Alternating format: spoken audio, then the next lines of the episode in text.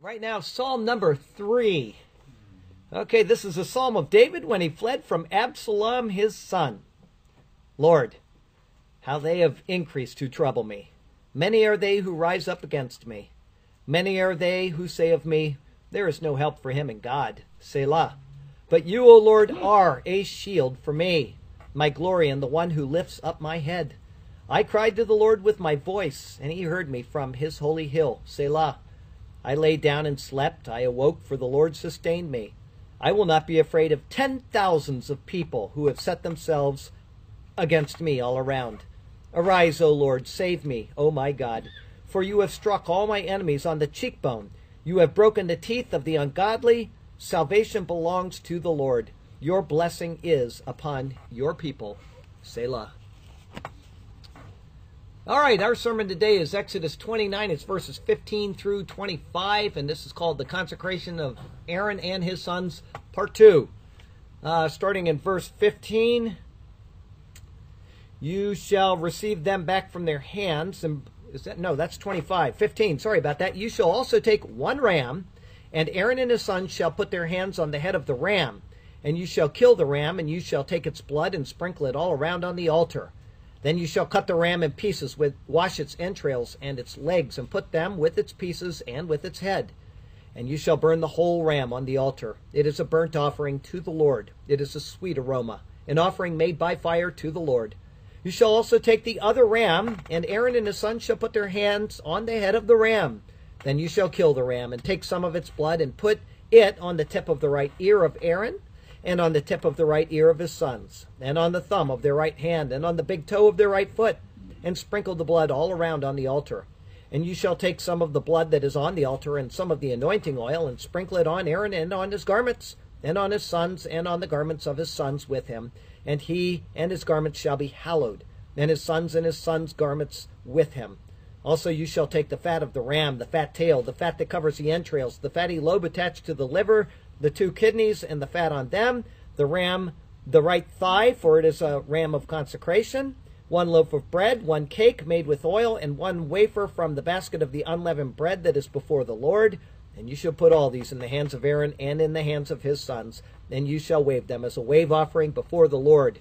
You shall receive them back from their hands and burn them on the altar as a burnt offering, as a sweet aroma before the Lord. It is an offering made by fire to the Lord. Anybody seeing Christ in there? Lots of pictures of Christ. The details for the consecration of Aaron and his sons are lengthy and they are complex. They were given by God in order to have a line of people who would be acceptable ministers to God on behalf of the people. But it is not the people who are actually acceptable to him. Rather, it was the types and shadows of Christ that they only represented which made them so. The priesthood was required by God for the service of the law but it was initiated by Moses on God's behalf. Perfection will not come from imperfection, and Moses was an imperfect man who ministered before the Lord. In the ordination rites we will see today, Moses will have certain tasks to do, just as he has throughout the entire ritual. These will include slaughtering animals, anointing Aaron and his sons, and handling their wave offering. The animals are in a different category than man, their blood was not capable of purifying the sin and defilement of man. And the stain of sin remained on the minister and those ministered to, meaning Moses, Aaron, and his sons. The law and its ministers were simply a stepping stone in the process of redemptive history. They fulfilled their purpose, but they made no one perfect. The author of Hebrews explains this to us by using the enigmatic figure of Melchizedek from Genesis 14 and contrasting him to Aaron. What he says is our text verse for the day. This is from Hebrews chapter 7, it's verse 11. Therefore, if perfection were through the Levitical priesthood, for under it, if the people received the law, what further need was there that another priest should rise according to the order of Melchizedek, and not be called according to the order of Aaron? David, writing in the Psalms, highlighted the fact that someone would come along who would hold the position of an eternal priesthood, pictured by this marvelously mysterious man, Melchizedek. The book of Hebrews takes that prophecy, ascribes it to Christ Jesus, and then shows how it contrasts to the imperfection of the Levitical priesthood. by demonstrating that the Levitical priesthood was imperfect, that it was conducted by imperfect men, and that they could never make anyone else perfect, we are shown that something else was needed to restore us to the perfection which God requires in order for us to intimately fellowship with Him once again. Eden was lost and it will be restored. We know this. But we also know that it can never come through a law mediated by imperfect priests. And so today, while we're looking at the continuing consecration of Aaron and his sons, let's try to remember that everything that we are looking at is both temporary and typical. It is temporary in what it deals with, meaning the law of Moses, and it is typical in that which it typifies or pictures, meaning Christ Jesus' more perfect ministry. If we can keep our minds on that now, and every time that we open the Bible, we will have a much clearer understanding and a much deeper appreciation of why all of these details are included for us to look into. It's all to be found in His superior word. And so let's turn to that precious word once again, and may God speak to us through His word today, and may His glorious name ever be praised.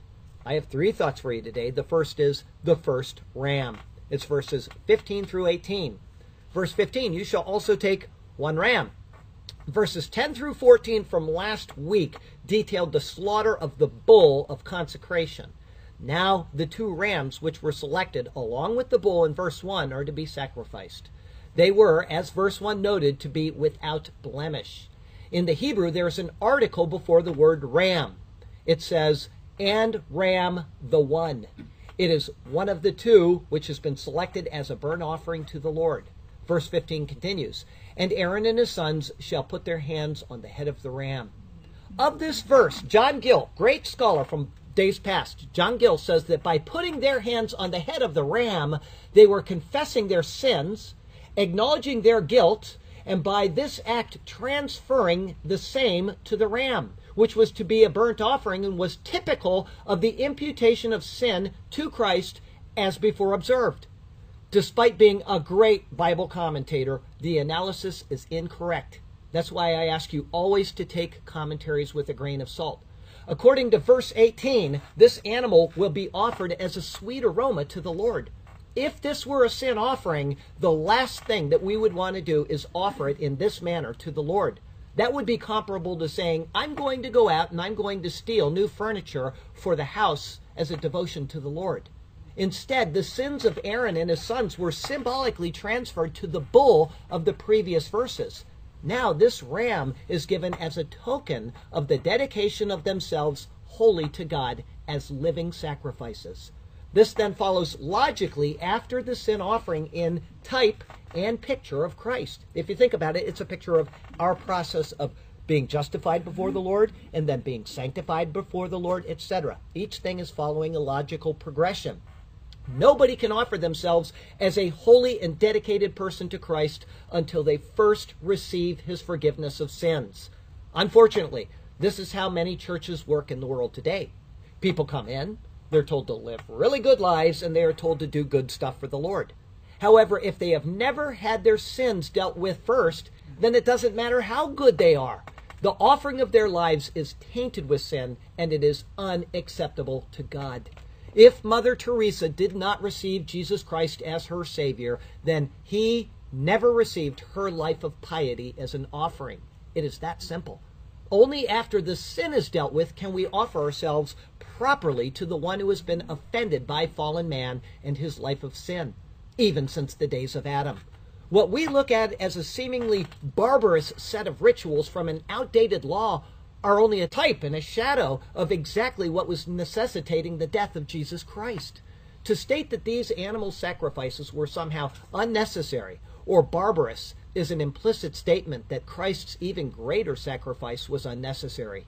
Woe to us if we were to ever presume to hold such a view. The holiness of God is revealed in each animal sacrifice that is mentioned in these verses. Verse 16, and you shall kill the ram. The ram is to die in place of Aaron and his sons. Death is involved, but life is involved as well. Taking the death of the bull from last week and then the death of the ram so far this week, a picture right from the New Testament is being made.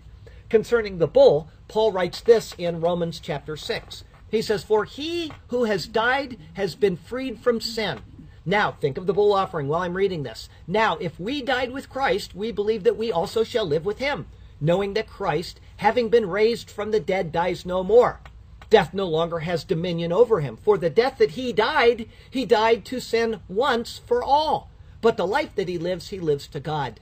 Likewise, you also reckon yourselves to be dead indeed to sin, but alive to God in Christ Jesus our Lord.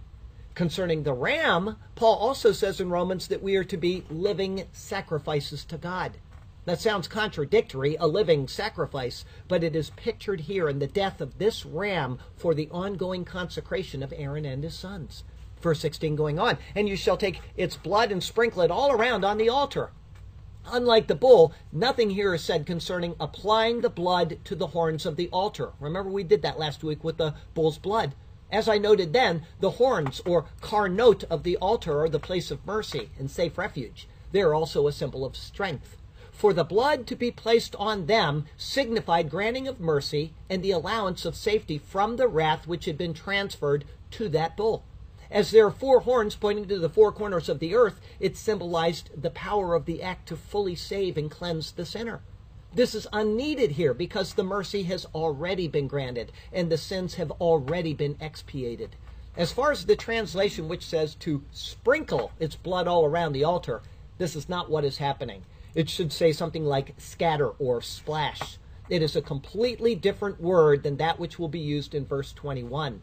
The NIV gives a far better rendering with slaughter it and take the blood and splash it against the sides of the altar. Jewish commentaries concerning this action say that the blood was cast at two of the corners and thus moistened all four sides. This was regarded as casting it on the altar all around. The purpose of this blood being splashed on the altar expresses one's complete voluntary surrender and readiness to die while yet living. Think of the living sacrifice. This is what Christ did for us. When we are in Christ, then that same yielding on our part is reckoned as acceptable to God. However, even our very best services and offerings to God are still not acceptable without the covering of Christ's blood. Only as seen through what he has done can the things that we do be considered in that same acceptable light. Verse 17 Then you shall cut the ram in pieces.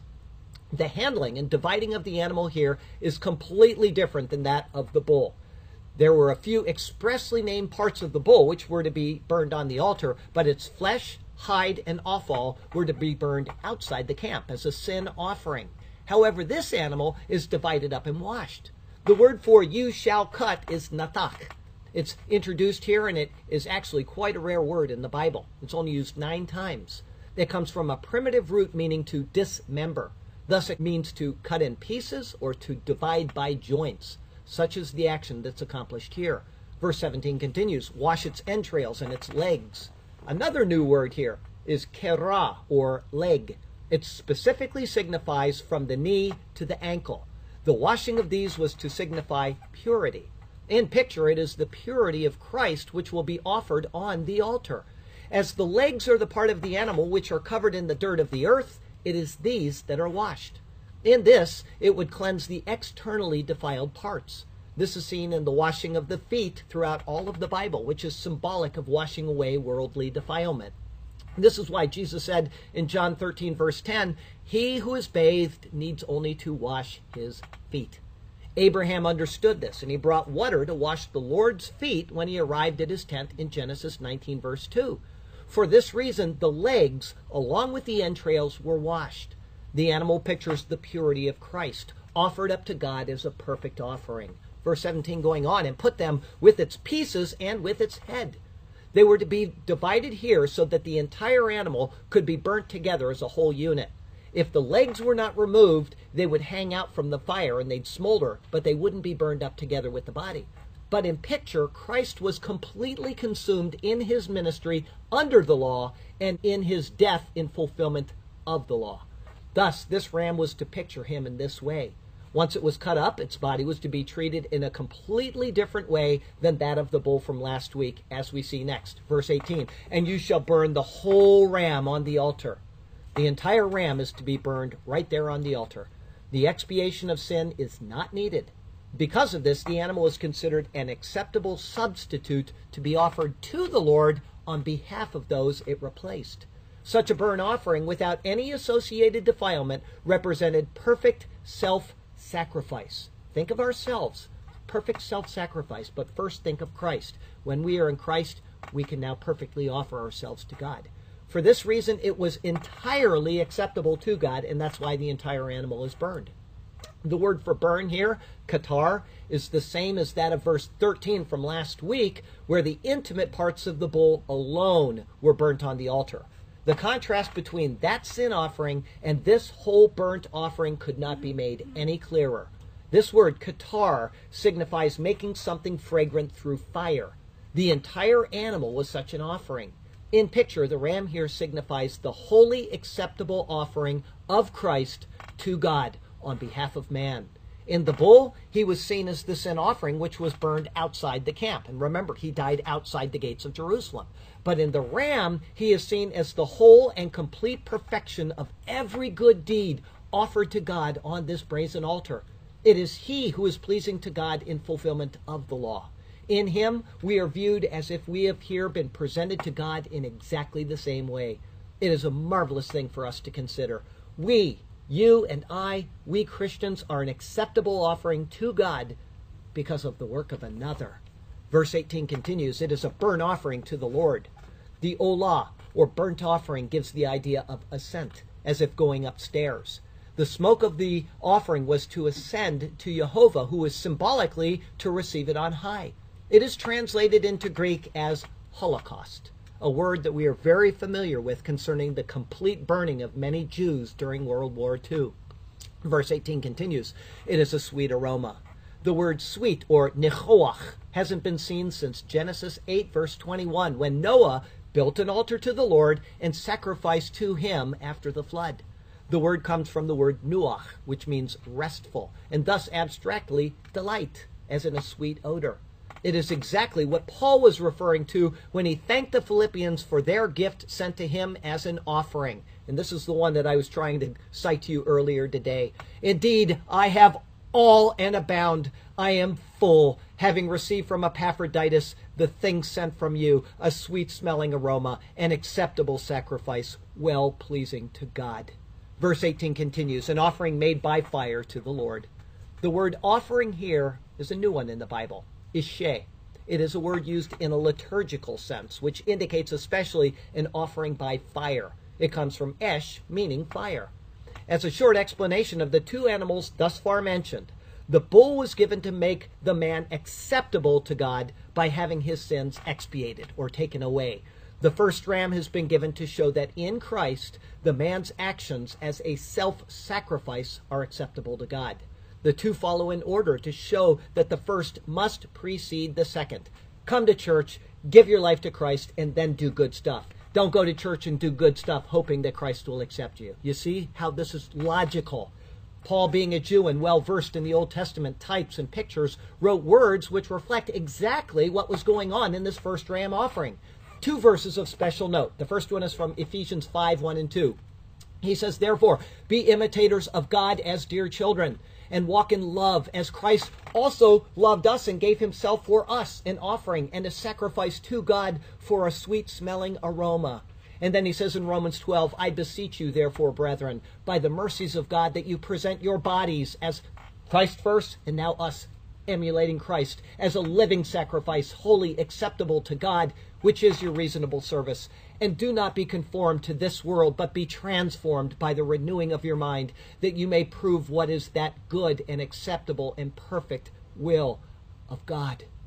A sweet smelling aroma to the Lord, an offering made of our lives and our work. We shall be obedient to him and to his word. No duty that is proper shall we set aside or shirk. As Christ our Lord gave himself for us, we should also walk in love and, and so be a suitable offering let us endeavor to follow our Lord Jesus and act in emulation of his eternal proffering, offering ourselves and our bodies as a living sacrifice, people living out our lives holy and acceptable to God. Because for our sins, Christ Jesus paid the price, and now it is our duty to be circumspect in this life we trod. Our second thought today is the sprinkling of the blood. verses 19 through 21. Verse 19, you shall also take the other ram. The Hebrew says the ram the second. In verse 22, it is called El Milium, or the ram of consecration, because in the acts associated with it, this portion of the consecration of Aaron and his sons will be complete. This ram is essentially a peace or a fellowship offering. But because it is part of the consecration of Aaron and his sons, there's more to it than a normal peace offering. Verse 19 going on, and Aaron and his sons shall put their hands on the head of the ram. The laying of the hands on the head of the bull was for the transfer of sin. The laying of the hands on the head for the first ram was an offering of the individual wholly to the service of God the laying of the hands on this animal was to signify the receiving of authority to serve. Each offering is logically noted in order to show the process of acceptable service to God. Verse 20 Then you shall kill the ram. The word for kill here, shachat, is a general word which can be translated as kill. But the word for slaughter, or translating it as slaughter, would be a much better word. They don't shoot the thing with an arrow and they don't beat it to death with a bat. Instead, they cut the animal so that it bleeds out into a basin. And this is what should come to mind with each and every one of these sacrifices that we see in this chapter and the many sacrifices which are ahead of us. Verse 20 continues And take some of its blood and put it on the tip of the right ear of Aaron, on the tip of the right ear of his sons, and on the thumb of their right hand, and on the big toe of their right foot. As odd as this may seem at first, a bit of explanation, and everyone who doesn't understand what's going on should have their aha moment. The application of the blood to the priests is the crowning moment of this entire process. It is symbolic of the complete dedication of the priest's life to the service of the Lord. The returning of the blood to these men signifies their acceptance as ministers and the granting of authority as such. The blood symbolizes life. The shed blood thus symbolizes death. They symbolically die to self and henceforward are to live for God. That each point of application is on the right side has meaning in and of itself. Biblically, the right side is the side of strength, honor, and blessing, authority, judgment, as in salvation judgment, wisdom, cleansing, and the like. Applying the blood to the right includes, in some measure, each and every one of these connotations. First, blood is applied to the tenuk, or lobe of the ear. This signifies obedience in the sense of spiritual hearing. They were to heed the divine voice which would speak to them either through the law or through God's prophets.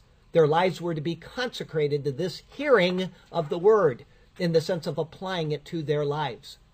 Following this, it was to be applied to the bohen or thumb of the right hand. This word comes from a root which means thick. Therefore, it is the thick part of the hand and thus the thumb. The finger symbolizes human activity. Here, the thumb represents the whole hand. Their hands, meaning their spiritual activities, were to be set apart to God, to holiness, and to only that which was sanctified. They were to be ministers ready to not only hear the divine voice, but to respond to it through daily activity. Finally, the blood was to be applied to the bohen, or big toe, of their right foot. It is the same word as thumb. As the big toe is the thick appendage, it received the application of blood as representative of the entire foot. This symbolized that the priests were to walk only in paths of holiness, directing their steps towards God in the race that was set before them. This verse, with the three principal points of application, is explained by Paul in many, many different verses of the New Testament, but it is well summed up in Colossians chapter 1. Listen, and you'll see exactly what's being done to Aaron and his sons.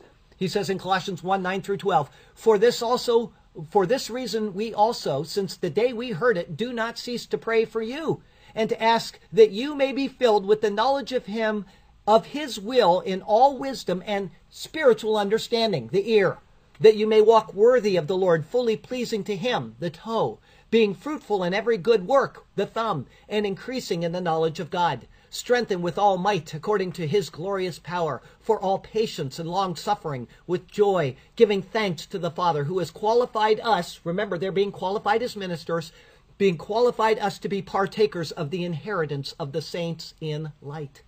In the application of the blood to these three extremities, there is the sense that their entire lives were enclosed in the service of God. From the head to the toe, And from the right hand to their foot, their lives were thus sanctified as acceptable ministers. However, there is the truth that even with this application, they still could not hear, they could not understand, and they could not serve or walk in a truly proper manner. Further, as this blood actually did nothing but symbolize something else, it only looked forward in type and shadow. As Aaron only pictures the true high priest, Christ, then he and his sons were only a shadow of the one who literally fulfilled these ancient images. The history of the Aaronic priesthood is one filled with fallible men who often made disastrous decisions. Their being set apart for the service of God was only an anticipatory look towards Christ, who would come as the more excellent priest with a much more excellent ministry, which is established on much, much better promises. Verse 20 continues, and sprinkled the blood all around the altar. As the slaying of this ram signifies the receiving of authority to serve, the splashing of the blood around the altar signifies the acceptance of them for this purpose. There's a duality to the application of the blood, first to them, and then the remainder of it to be splashed on the altar. Verse 21 And you shall take some of the blood that is on the altar, and some of the anointing oil, and sprinkle it on Aaron and on his garments, and on his sons, and on the garments of his sons with him. There are two separate points which most scholars agree and comment on. Two points I want you to listen to. One is that this is speaking of the blood which was going to be splashed on the altar, not the blood that was splashed on the altar. Their reasoning is that there wouldn't be enough blood to use for sprinkling otherwise. The second thing that they comment on is that this blood signified their justification before the Lord. Almost every scholar that I read said that. Both of these make no sense at all. If they were to use the blood that was going to be splashed, it would have said that. Instead, the word is very distinct. Min hadam asher al ha mizbeach. From the blood that is on the altar. Secondly, their justification came from the blood of the bull, not these rams. Other than a bit of blood being applied to the horns, that blood, the blood of the bull, was poured out on the ground, not on the altar. This is ram's blood that has already been splashed on the altar. The amount is not what is important. Rather, the fact that it had been splashed on the altar is what is. There's a specific process here slaughter, splash on the altar, take blood from the altar to use in sprinkling. It is a confirmation that not only had the blood of the ordination ram been applied to both priest and altar, but that it was then accepted by God and returned to them along with the anointing oil. In picture, what is this? It's their Pentecost moment. They had been received as acceptable and they were symbolically endowed with that acceptance. No great amount of blood was necessary. In fact, if it was a heavy amount, it would literally stain their beautiful garments. The word for sprinkle here is nazah.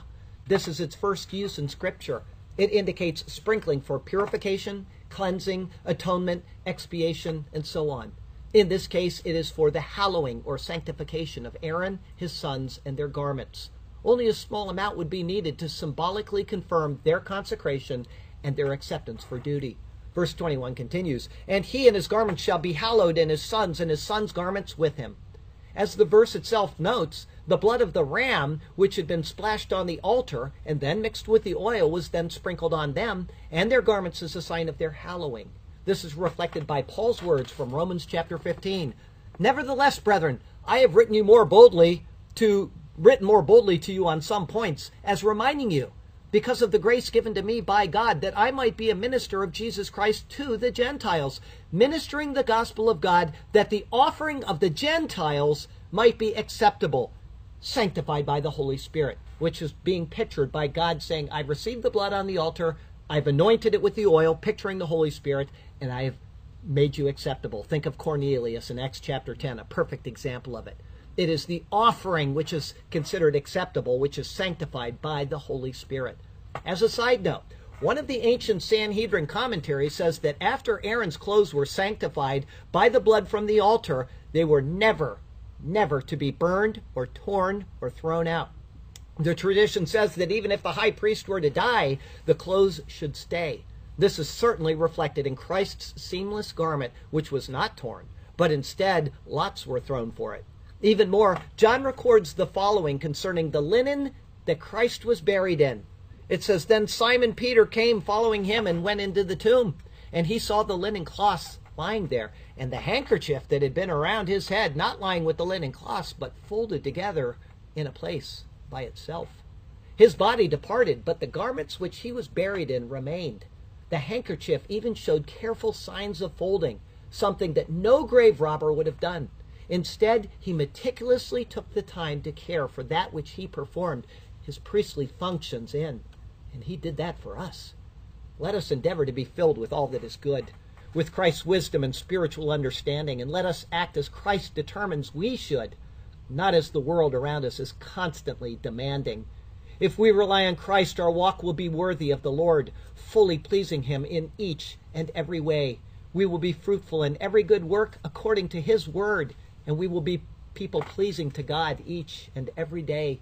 And as we increase in the knowledge of our God, strengthened with all might and according to His glorious power, we will be steadfast through every trial we trod. Let us so live day unto day, hour unto hour. Our third thought today is a wave offering before the Lord. It's verses 22 through 25. Verse 22 Also you shall take the fat of the ram, the fat tail, the fat that covers the entrails, the fatty lobe attached to the liver, the two kidneys, and the fat on them, the right thigh. The fat that was already mentioned in connection with the bull's sacrifice is repeated here. These signify the health of life, the seat of emotions, and the seat of reasoning. We saw that last week. These, along with the other fat of the ram and the right thigh, were to be separated from the animal. Fat in the Bible signifies abundance. The shoke, or thigh, actually can mean thigh, shoulder, hip, or leg. It comes from a word meaning abundant. Thus, it is the abundant area of meat on an appendage. As it is the right thigh, it signifies the honorable side. In all, that which is abundant and most honorable is what is being seen here. Verse 22 continues, For it is a ram of consecration. The term here is el milium, the ram of filling up. Thus, it is uh, termed because, as Charles Ellicott notes, when a person was dedicated or consecrated to God, his hands were filled with some particular offering proper for the occasion, which he presented to God.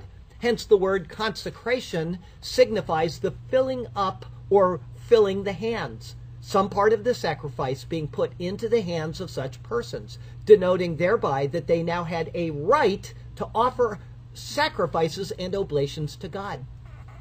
As Aaron and his sons are to be filled with this offering, and as this offering is one which signifies receiving authority to serve, we have a New Testament parallel right from the hand of Paul. He says in 2 Timothy, But in a great house there are not only vessels of gold and silver, but also of wood and clay, some for honor and some for dishonor. Therefore, if anyone cleanses himself from the latter, he will be a vessel for honor, sanctified and useful for the master, prepared for every good work. Paul is thinking like a Jew that understood these precepts from the law when he writes the New Testament. That's why we can't really understand the new unless we go back and we see what he is talking about. The same idea of filling the hand, which is seen in this passage, was for many years a part of the rites of the ordination of, believe it or not, the Church of England. Charles Ellicott shares it with us. He says it seems in reference to this ancient mode of consecration, which we're talking about here, that in the Church of England, when a person is ordained priest, a Bible is placed into his hands with these words Take thou authority to preach the word of God.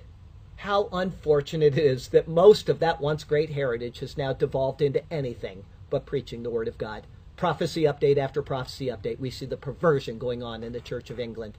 We've got Buddhist meditation going on there. They're ordaining homosexuals there. And yet, this is what it once was held in such high esteem that they took this Word of God, they placed it in that man's hands, and they said, Go forth, preach this Word. Verse 23 One loaf of bread, one cake made with oil, and one wafer from the basket of the unleavened bread that is before the Lord. The three breads mentioned in verse 2 are now brought back into the narrative for the ordination offering. However, there's a new aspect which was not revealed previously. I did talk about it last week, but it's only really revealed in this verse. In verse 2, for the first bread, it simply said unleavened bread. Now, however, it is further described as kikar lechem, or circular loaf bread. The circle in the Bible gives the idea of that which is divine and eternal. There's no beginning or end to it. These three breads and their spiritual meaning were all explained last week and all point to the work of Christ. Now, you weren't here last week, so you've got to go back and watch that sermon so you know what I'm talking about. These, along with the select parts of the ram, now have a specific purpose. Verse 24 And you shall put all these in the hands of Aaron and in the hands of his sons. What is more accurate here would be you shall put these on the hands of Aaron and on the hands of his sons. The reason why is because of the ritual which is going to be conducted. Aaron and his sons were to open their hands, and Moses would then place them on their open hands. The reason for this follows. Verse 24 continues, And you shall wave them as a wave offering before the Lord. Excuse me. The tenufah, or wave offering, is introduced here. The word comes from the word nuf, which means to wave or to move to and fro. The pulpit commentary describes for us what transpired.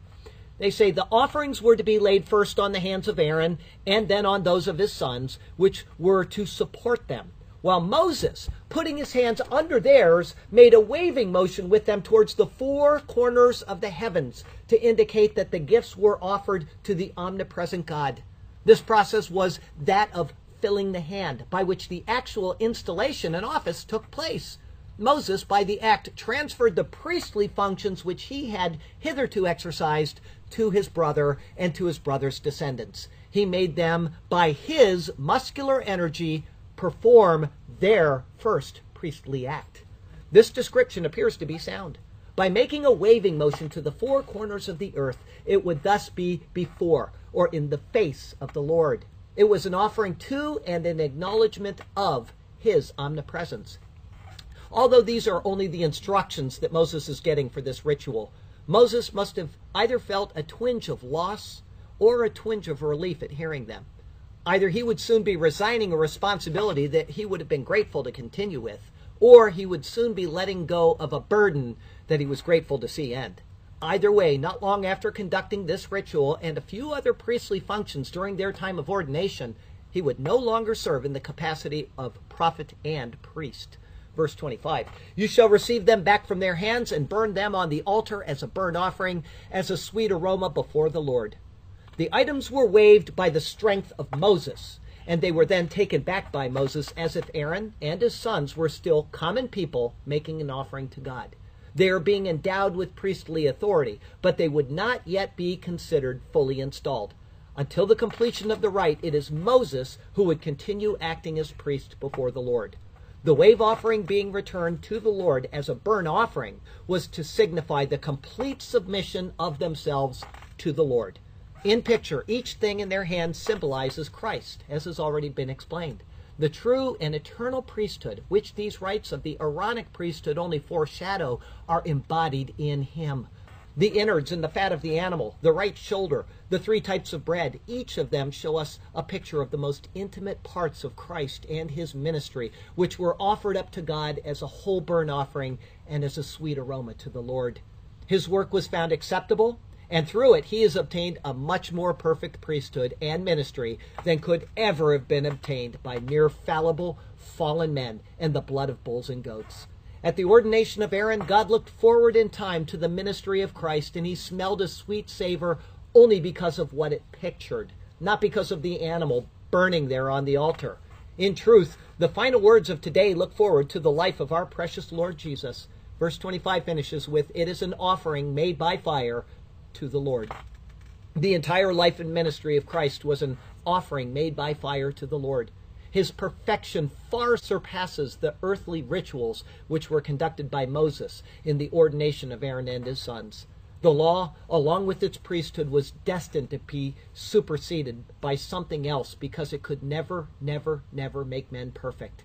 This is evident in the fact that Moses is acting as God's priest in order to establish the Aaronic priesthood, but Moses is later going to be seen to fail in his actions before the Lord. In this act, Aaron will be included in Moses' failure.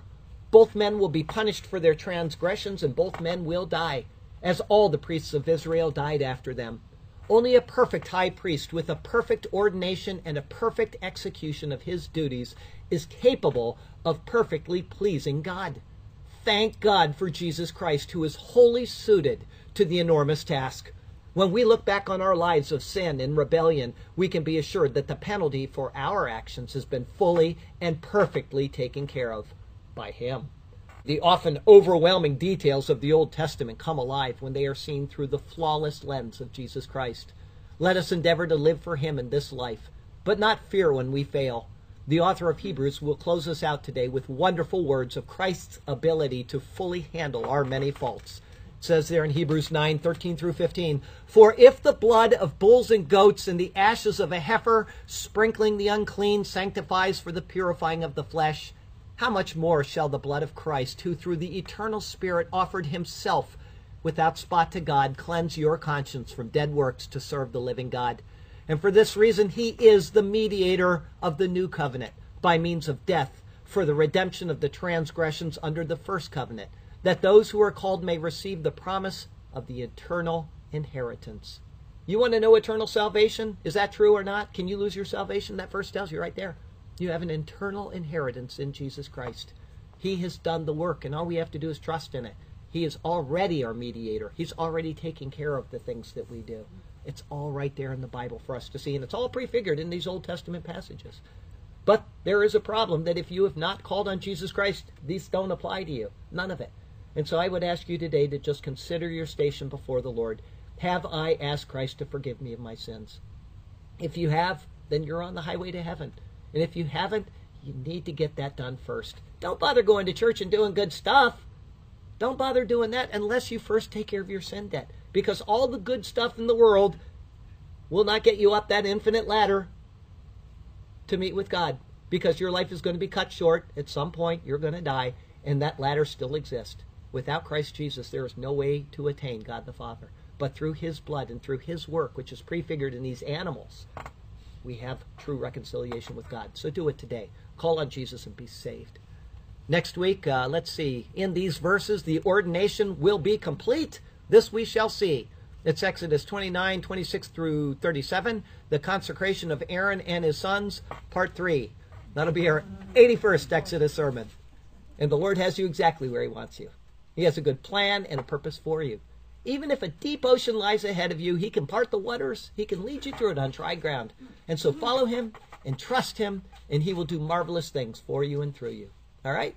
I got a poem for you. Did everybody see Christ in today's passage? Everybody understand everything? If you don't, send me an email. We'll, we'll make sure that you get the, the gist of it. Because everything in this passage is what Paul is writing to us about. And we know what Paul says, but we don't know why he says it. And now we can say, I know where Paul got that idea from. That little animal lying on that altar had to cut off its legs so they wouldn't sit there and smolder. They had to be washed because when you walk on the earth, your feet are dirty. And all through the Bible, people are washing people's feet, and you have to say, why? Why do they do that? You know, woman comes and washes her feet with Christ's with her hair on the night before he was crucified, right? Was it? Was it? Uh, that might have been a different one. Anyway, all the way through the Bible, you'll see the washing of the feet, and they washed their feet before, after the walk on the road to Emmaus. Remember that? Doesn't say they washed their feet, but they went into a house and he broke the bread. Well, they had to wash their feet before they went into the house if they were, you know, observant, customary Jews. So you see these things all the way through the Bible, either explicitly or implicitly, and they're all prefigured right back here in the Old Testament. Anyway, consecration of Aaron and his sons. You shall also take one ram, as I now say, and Aaron and his sons shall put their hands on the head of the ram. It shall be this way. And you shall kill the ram, so you shall do, and you shall take its blood and sprinkle it all around on the altar, as I instruct you. Then you shall cut the ram in pieces after it has been bled, wash its entrails and its legs, and put them with its pieces and with its head. And you shall burn the whole ram on the altar. It is to the Lord a burnt offering. It is a sweet aroma by fire to the Lord is made this proffering. You shall also take the other ram, and Aaron and his sons, as to you I say, shall put their hands on the head of the ram. Thus it shall be this way. Then you shall kill the ram, and take some of its blood too, and put it on the tip of the right ear of Aaron, and on the tip of the right ear of his sons. So you shall do.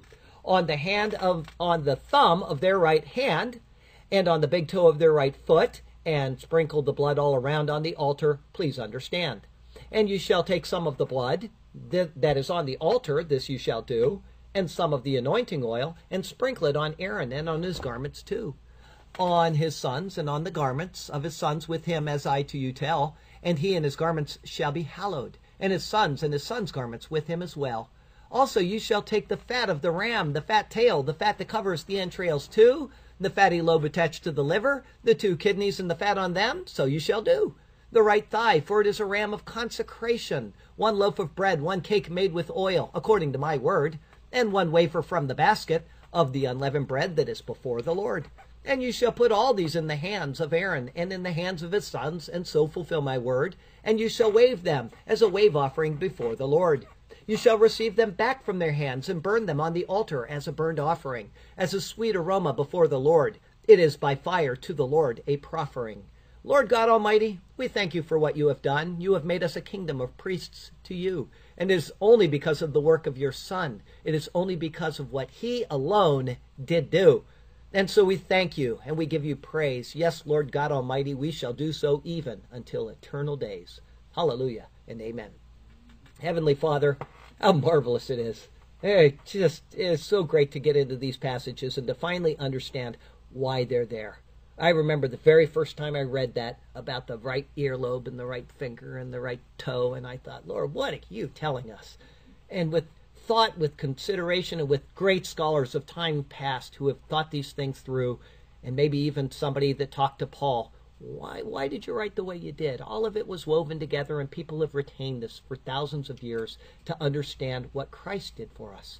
It's all picturing the giving of your Son, and what a marvelous gift that is that He would come and fulfill all these types and pictures literally in His own person and give His own life as an offering to you. And Lord, Use us up. Let our lives be an offering to you as well. Help us to say, Time is short, and I'm willing to give my life wholly in service to you. In each and everything I do, whether I'm walking down the road, I can be thanking you. I can be praying to you. Or whether I'm working, I can be telling somebody that has a, a problem about Jesus and about how to resolve that problem. Whatever I do, I can be that living sacrifice that you ask, Lord. I can do it because you've made it possible because of the giving of your Son. And so I ask that this would be in the heart of every person here and every person that watches this sermon, that they would say, I want to be that living sacrifice, just as Christ was, to emulate him before you. And Lord, we do have those people that we want to pray for right now. We have um, Mr. Smith, who is having many problems with his family that uh, need to be resolved, and some of them are very great, Lord. We pray for Fred's mother, Mabel, who's suffering with lung cancer who has been diagnosed with that. And we would pray that your hand would be upon them for healing, on upon her for healing, and upon them for comfort during this time of trial and tribulation. And also for Kim's son-in-law, Chris, who has colitis. Lord, we would pray for him that your hand would be upon him. And also for all of the other prayer requests that have come in this week that uh, have been many. All the people struggling with their trials, please be with them, Lord. Guide them and uh, help them through these things and to come back to the top of the mountain where they can stand there and praise you without these afflictions. Lord, we love you, we praise you, and we exalt you, and we commit the Lord's table to you, and we do it in his beautiful name. Amen. As far as the Lord's Supper, we get the instructions right from the Bible, 1 Corinthians chapter 11, where Paul wrote these words For I received from the Lord that which I also delivered to you. That the Lord Jesus, on the same night in which he was betrayed, took bread, and he would have said a blessing over it. He would have said, Baruch atah Adonai Eloheinu melech ha'olam ha'motzi lechem min ha'aretz. Blessed art thou, O Lord our God, King of the universe, who brings forth bread from the earth. And he broke it, and he said, Take and eat. This is my body, which is broken for you. Do this in remembrance of me. In the same manner, he also took the cup after supper, and he would have blessed this he would have said, Baruch atah Adonai Eloheinu, melech ha'olam, borei pari hagafen. Blessed art thou, O Lord our God, King of the universe, creator of the fruit of the vine. This cup is the new covenant in my blood. This do as often as you drink it in remembrance of me. For as often as you eat this bread and drink this cup of the Lord, you proclaim his death until he comes. Therefore, whoever eats this bread or drinks this cup of the Lord in an unworthy manner will be guilty of the body and the blood of the Lord. But let a man examine himself, and so let him eat of the bread and drink of the cup. For he who eats and drinks in an unworthy manner eats and drinks judgment to himself, not discerning the Lord's body.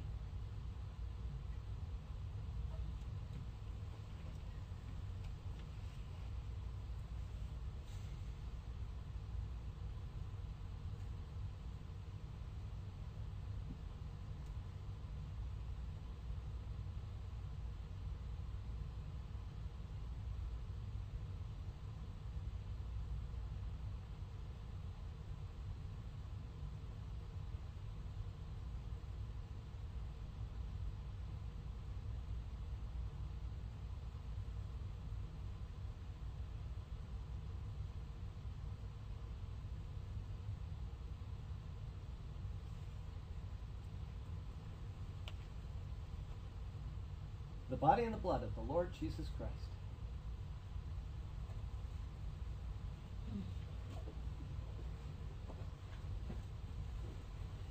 The body and the blood of the Lord Jesus Christ. Amen. The body and the blood of the Lord Jesus Christ. The body and the blood of the Lord Jesus Christ.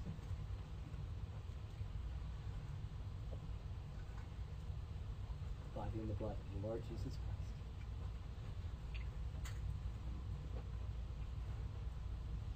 The body and the blood Lord Jesus Christ.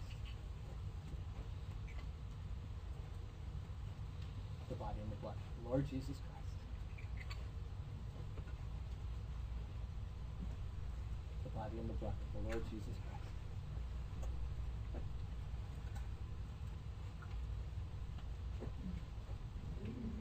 The body and the blood of the Lord Jesus Christ. The body and the blood the Lord Jesus Christ. The body and the blood of the Lord Jesus Christ. The body and the blood of the Lord Jesus Christ.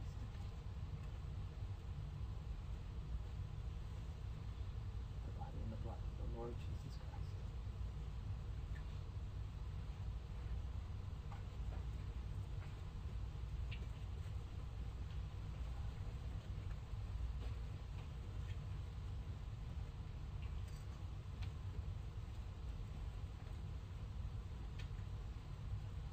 Glory be to the Father, and to the Son, and to the Holy Ghost, as it was in the beginning, is now, and ever shall be, world without end.